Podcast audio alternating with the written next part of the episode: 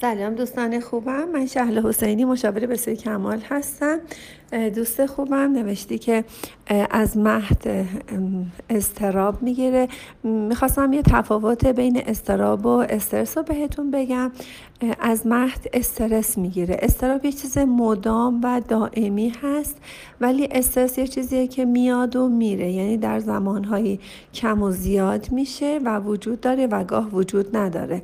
ولی استراب یه چیز دائمیه در وجود همه بالاخره در وجود بعضیا به صورت خیلی دائمی هست. مثل خط ممتده و بریده بریده نیست ولی استرس به صورت خط بریده بریده هست و گاهی کم و زیاد میشه و خیلی طبیعی هست. استرس چون ما بعضی وقتی یه فضاهایی رو دوست داریم یه فضاهایی رو دوست نداریم. مثلا تو هر شرایطی انسان ها دچار استرس میشن مثلا آرایشگاه می‌خوای بری یا مثلا می‌خوان حتی آرایشت کنن حتی خونه بخری حتی لباس بخری و کسی قراره بیاد مهمون می‌خواین بری مهمون می‌خواین بیاد و تو هر شرایطی انسان ها دچار استرس میشن و این کاملا طبیعی هست و استرس ها همه تقسیم بندی شده هستند و دانشمندان تحقیقات بسیار زیاد در مورد انواع استرس انجام دادن و انواع استرس ها درجات بسیار متفاوتی دارند.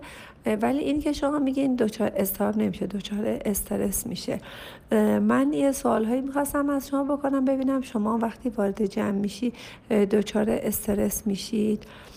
یا کلا خودت هم جمع دوست ندارید یا راجع به جمع چیزهایی گفتید یا اینکه بچه خیلی ممنون که مقایسش نکردی. خیلی ممنون که وقتی اومده خونه اصلا به روت نیاوردی یا اینکه یواشکی پا نشدی جایی بری و بچه رو حساب جدایی بکنی. واقعا به تبریک میگم که همه اینا رایت کردی.